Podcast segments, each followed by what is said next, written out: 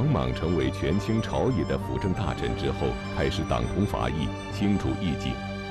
但是他表面上仍然装扮成一个忠臣贤者的形象，用以向世人表明，自己如同周朝时忠心辅佐幼主的周公在世。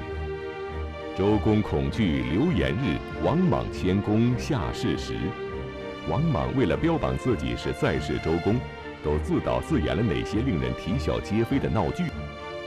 他的周公之梦又给风雨飘摇的大汉王朝带来了怎样的影响呢？请继续关注《西汉》第四十七集《再世周公》。这个中国古代啊，要说这个说话不算数、为人不要脸的群体，恐怕呢以官老爷们为最。这些人呢，向来都是瞒上欺下、弄虚作假，不当影帝都可惜的慌。在这帮人里，要找出一个极品来，那恐怕呢，还真的得数这个王莽。汉平帝继位的时候啊，年纪太小啊，由太皇太后王政君临朝听政。这个时候的大司马王莽借机把持国政，百官各负本职，各负其责。不过最后呢，都要听命于王莽的裁决，所以王莽权势日益上升。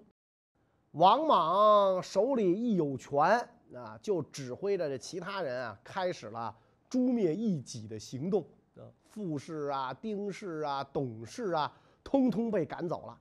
然后呢，还把这个得罪过傅太后和哀帝的一些人给平了反。王莽呢，就此拉开了拨乱反正的架子。王莽明白，按照历朝历代的成规。要想拨乱反正，首先就得从平反冤狱开始，这样才能赢得人心。但是王莽很清楚的是什么呢？你光拿别人开刀啊，这玩意儿不公平。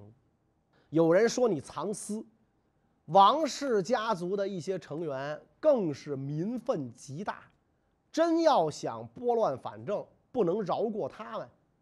所以呢，王莽就把打击的目标瞄准了他的那个声名狼藉的叔叔洪阳侯王立。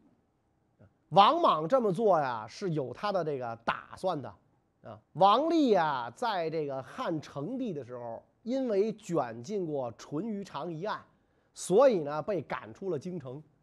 现在是借着太皇太后王政君的光，又跑回到了这个京城长安来。而且王立是太皇太后的亲弟弟，虽然现在已不在官位，但是呢，论辈分，他可是王莽的叔，所以王莽内心里啊，对他是又尊敬又忌惮，他害怕这个王立的风头啊盖过自己。如果我叔啊在这个姑姑面前从容谈论朝廷政事，那我就不能随心所欲了。所以呢，我既为名也为利，一定要把我叔搞掉。亲儿子我都能杀，我这叔算啥呀？于是呢，王莽就暗示自己的打手孔光，让他设法呢把这个王立啊搞掉。孔光替王莽干这事儿是轻车熟路啊啊！所以不加思索，拿起现成的状子，就跑到太皇太后那儿参了王立一本啊。他就跟那个太皇太后讲。说从前王立明知道定陵侯淳于长犯了大逆不道之罪，却为他辩护说情，贻误朝廷。以后呢，他又提议以关闭的私生子为皇子啊！你说他提的这都是啥建议？这些主意没一个不馊的。所以天下人对他的动机啊，纷纷表示怀疑。这么一个声名狼藉的玩意儿，待在朝廷，怎么能完成辅立幼主的大业呢？啊，所以微臣请求遣送王立回封国。啊，太后呢不同意。那王立毕竟是我弟弟，于国有功，是吧？怎么可能刚弄到长安来，又遣送回封国呢？不同意。啊，这个时候王莽啊，就跟那个自己的姑姑说了啊，因为。话已经由这个孔光说出来了，那现在自己该这个添油加醋了。王莽就说了：“现在如果您因为私人亲情反对大臣建议，这样一来，只恐祸乱将由此而起。所以最好啊，您先暂时让我叔叔王立返回封国，等局势安定之后再把他召回也不迟。这么一来，咱公私兼顾，不如太。”不知太后以为如何？太后不得已，只好遣这个王立回封国。啊，王莽一看王立走了，一不做二不休，紧接着啊，就把这个跟他一块儿被召回长安的叔伯弟弟王仁也赶走了。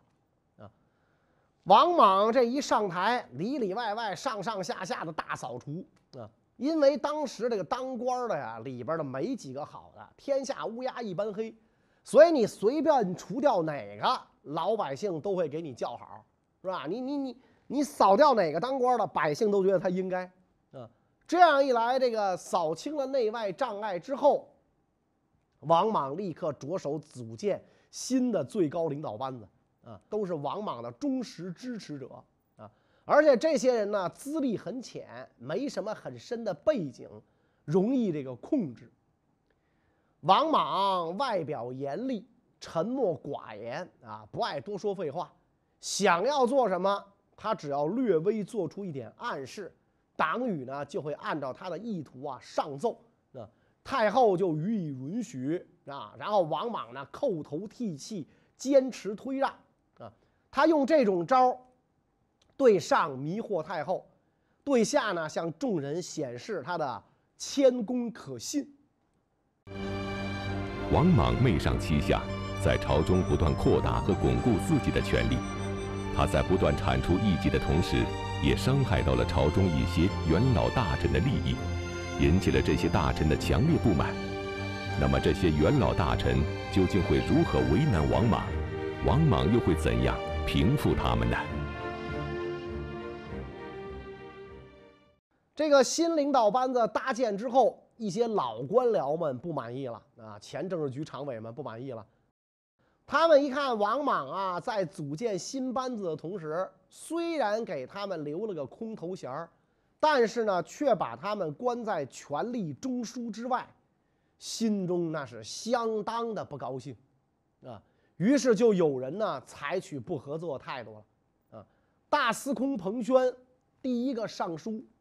请求退休，理由呢是自己虽然位居三公，但是呢能力薄弱，年老体衰，不堪重任，因此要求退休。啊，但是这些托辞骗不过王莽啊啊！王莽非常不高兴啊！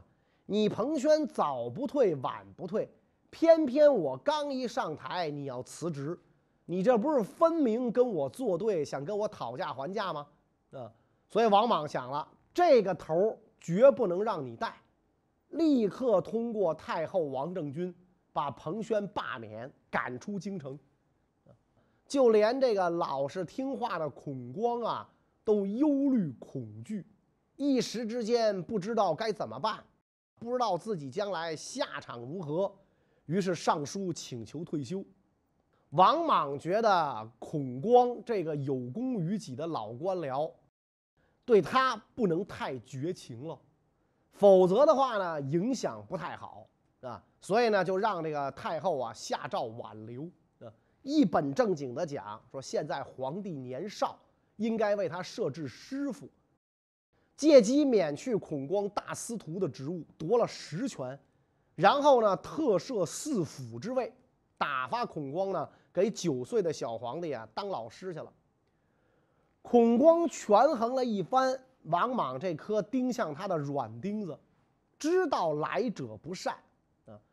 但是呢，太傅虽说是有职无权的差事，可这个职位啊，声望高，待遇优厚啊，拥有让很多人眼红的特权，所以孔光啊，就老老实实的接受了这个职务，自己作为孔圣人的后代。那最大的理想就是做帝王师嘛，啊，孔光从大司徒的位置上挪开了之后，王莽呢就以皇帝的名义任命这个王崇为大司空，马公为大司徒，甄封为右将军。这个班子全是听王莽话的，但是王莽这一系列清除异己的行为啊，使得上上下下许多官僚都心存疑惑，大家都怕下一个就轮到自己了，所以很多人呢都采取了不合作的态度。这么一来，国家的行政效率啊就下降，啊，但是这个王莽呢，利用新皇帝登基大典啊。给天下下了道大赦的诏书，啊，这些个担心自己要挨整啊，担心那个反腐的利剑要砍到自己头上的臣子们，心情才要稍微安定了下来。王莽深知，要想建立自己的威望，进一步巩固权力，必须要搞出点新名堂来。于是他亲自导演了一出“圣人在世，四夷来朝”的闹剧。此举花费了国家大量的财力物力。但确实使王莽享有了非常高的政治威望。那么，这圣人在世，四夷来朝，究竟是怎么回事呢？圣人在世，四夷来朝。圣人是谁？当然是王莽自己了。四夷嘛，也好说，就是南方的蛮夷，在汉平帝元始元年。一个自称是越商氏的化外蛮夷，从遥远的西南方不远千里来到京师长安，向新皇帝献上白雉一、黑雉二，白野鸡一只，黑野鸡两只啊，以示对大汉帝国的宾服。消息传开，朝野是一片欢腾啊，特别是熟读经典的儒生们尤其兴奋。为啥呢？这是有典的，这个事儿可不简单。西周建国之初，周公辅佐幼主成王，天下大治，其中就乐商氏远道来朝的记载，从此成为人们历代传颂的美谈。所以这帮儒生们觉得啊，现在王莽辅佐汉平帝，就是周公辅佐成王的在世，啊，所以。大家就把目光都投向了王莽，朝里朝外是着实为此热闹了一番啊。到了这个平帝元始二年啊，有个不知道有多少人的黄之国向大汉贡献犀牛，表示臣服。黄之国远在南海，距京师三万里啊。按理来说，这是天高皇帝远的地方。没有必要搭理已经摇摇欲坠的汉朝，凭什么要给汉朝献犀牛呢？其实道理特简单，王莽要炫耀他的威望圣德，所以派人出使黄之国，向黄之国王赠赠送贵重的礼物，然后呢，让国国王遣使节到长安贡献，啊，等于说呢。我给你一堆钱啊，管吃管住，发方便面，发大衣，求你卖个面子，随便来趟长安。反正犀牛那玩意儿在你们那儿也不是啥宝贝啊，就跟咱们现在邻国盛产高丽参一样。黄之国拿了钱，听话就派人来了啊，大家就更崇拜王莽了啊。你看我们这位王周公，人品多好，影响力多大啊。连南海的蛮夷啊都来仰慕朝拜啊。王莽用钱啊搞定了这个黄之国啊，这个黄之国呀，这个连王莽自己都不知道他是个什么玩意儿啊。反正一听有这么个名儿，就派人出使，散了点钱，弄个头犀牛来充实了一下皇家动物园啊。王莽又把目光对准了匈奴。嗯对于当年昭君出塞，王莽很生气啊！啊，在他看来，这就是耻辱啊！我堂堂天朝，怎么能做这样毫无面子的事儿呢？王莽决定要找回这个场子来，嗯，怎么找回呢？很简单，啊，你匈奴不是当年从我们这儿讨了个媳妇儿去吗？现在你们。也得给我们送个黄花大闺女来，啊，所以王莽就派人又带了数不清的金银财宝啊，就去了匈奴，送给单于，啊，要求单于把王昭君和单于生的一个女儿送回到大汉帝国宫廷，服侍太皇太后王政君。王莽派的使者呀，带去的钱是那叫一个多哟，啊，反正不是自己的嘛，朝廷的不花白不花，咱大汉有的是金山银山，是永远花不完。其实这个从单于内心来讲啊，不希望自己的公主千里迢迢的到汉庭服侍一个老太婆，但是当时匈奴的军事力量不是汉朝的对手啊。而且王莽送来的礼物太多了，金子、银子、绸子、瓶子、铜钱儿，实在让人是难以拒绝。于是呢，单于就答应了王莽的要求，把公主就送到了长安。这么一来，王莽的声势啊就更大了，啊，大臣们一致上奏太皇太后。说大司马王莽有安宗庙之功，按汉家惯例，应该像前朝名臣萧何、霍光那样，给他三万户的封地。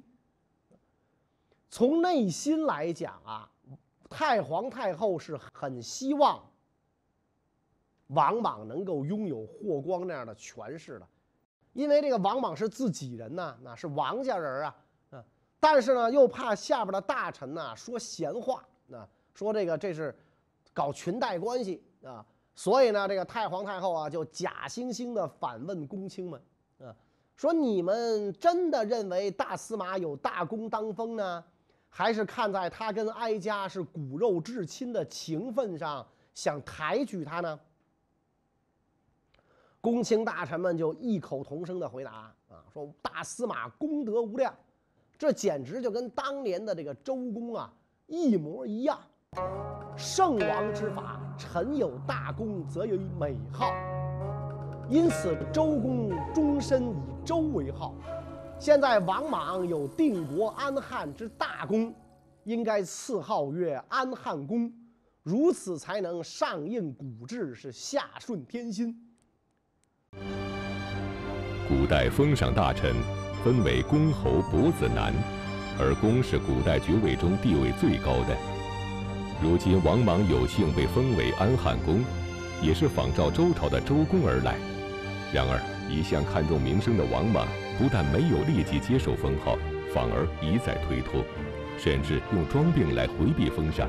这到底是为什么？王莽的心里究竟在打着什么主意呢？王莽这个时候上书太皇太后，说：“赏我那几个哥们儿，别赏我，我没有尺寸之功。”嗯王莽这么一表示，啊，配角马上出场，所以王莽的死党甄邯马上表示反对，马上表示反对，不赏大司马，我们谁都不受赏。于是太皇太后再次下诏：古人有言，无偏无党，王道荡荡。啊，虽说任人不能为亲，但是卿有安定宗庙之功，你不要这个这个推辞了，我一定。要这个封赏你，王莽是再次上书谦让，那王政君就命令使者呀陪同王莽一起到这个宫中自己的驾前听命。结果王莽推脱有病，坚决不肯去。啊，王政君就又让尚书令到这个王莽那儿呢传达命令，啊，你赶紧出来办事儿，不要这个在这儿卧病不起了。王莽还是坚持不就，这么一来，太皇太后可就真有点急了。这是真的呀，还是假的呀？所以这太皇太后就派自己最信得过的侄子王弘，就是咱们前面讲过的那个反对这个哀帝把江山禅让给董贤的那哥们儿，代表他去请王莽。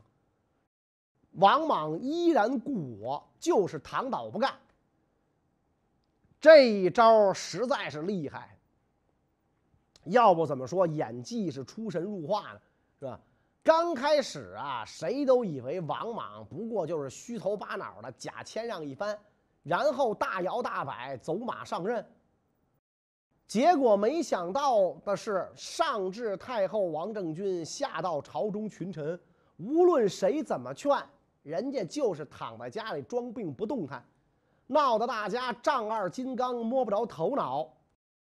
这个时候，有大臣就给六神无主的太皇太后出主意了，说：“咱还是按照王莽的意思办吧，只褒奖孔光，不褒奖王莽。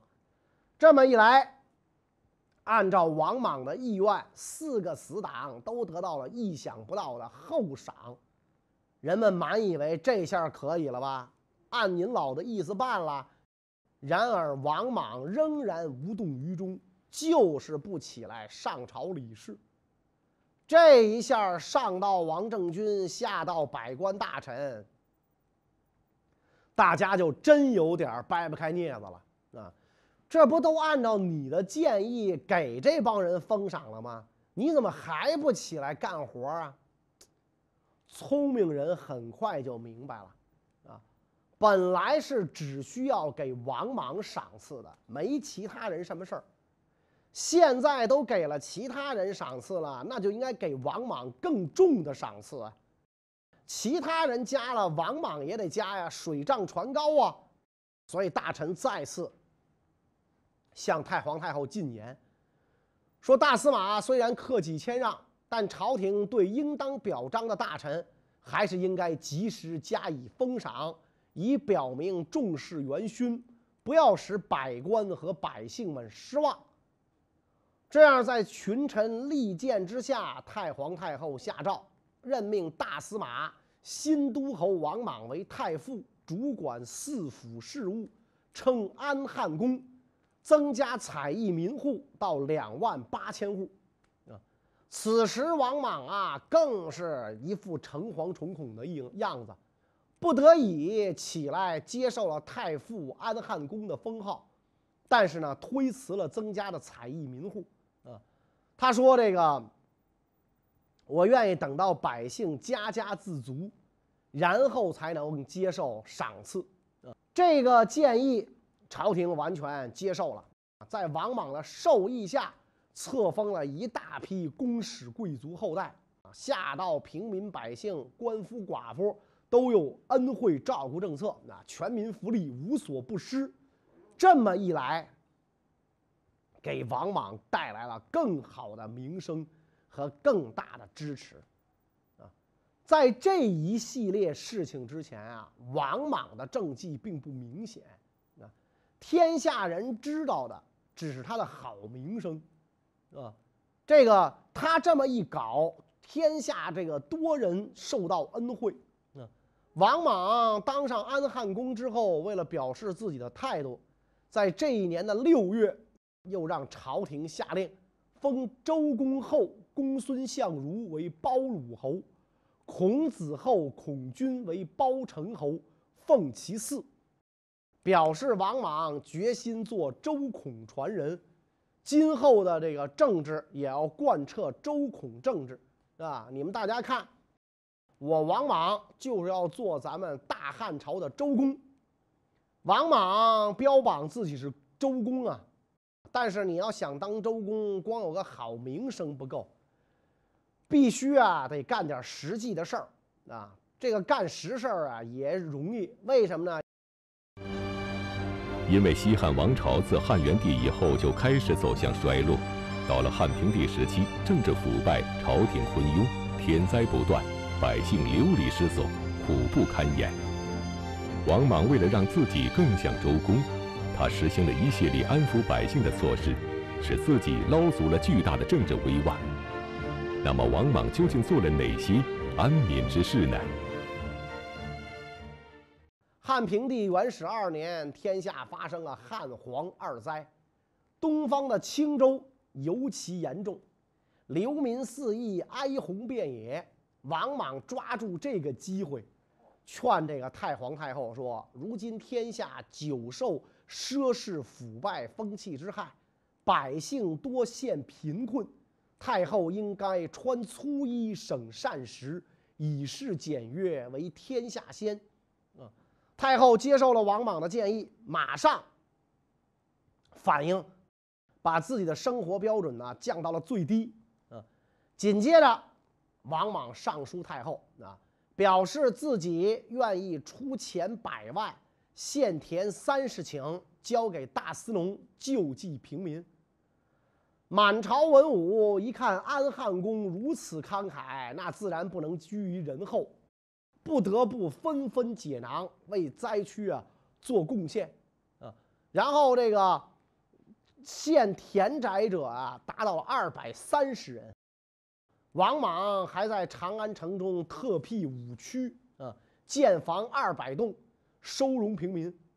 并且呢，中央派出了扑黄使者协助地方灭蝗，灾民按扑得蝗虫的多少到使者处领取这个赏钱，那么灾区免交租税，老百姓有得传染病的设置隔离病房，免费医疗，而且呢，把皇家的园林安定呼池，辟为安民县，安置流民。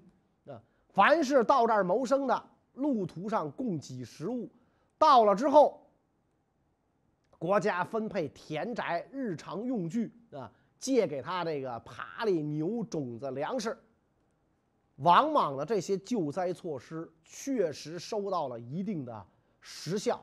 啊，更重要的是呢，通过这次大张旗鼓的救灾，为自己捞到了一笔难以估量的政治资本。老百姓遭受多年贪官暴吏的压迫之后，都怀疑啊，是不是真的遇到了周公在世啊？王莽还是不满足，啊，继续到社会的最底层去这个表演啊。西汉末年，每逢灾年，民众们为了求生，常常笑聚山林，铤而走险，跟朝廷对抗。朝廷呢？往往视这些人为乱臣贼子，绝不宽待，严加诛杀，使得原来就很紧张的这个内部关系啊更加紧张了。但是王莽呢，对这些人进行招抚啊，不对他们加以重罪，这么一来，其他地方的反叛者就纷纷瓦解，社会秩序就很快恢复了正常啊。类似的工作，王莽还做了很多。这些措施啊，使得西汉王朝的局势得到了一定的缓解啊。你就说王莽，他是在表演啊，是在作秀啊。但是难得的是，这个人如果能一直这么做下去，也很好。他真的确实挽救了当时西汉末年的这个危局。而且王莽的这一切行为也更加得到了当时人民的拥护，但是问题是，王莽真的是西汉的周公吗？啊，他的这些个安邦定国的政策能一直推行下去吗？关于这个问题，我们下一集再见。谢谢大家。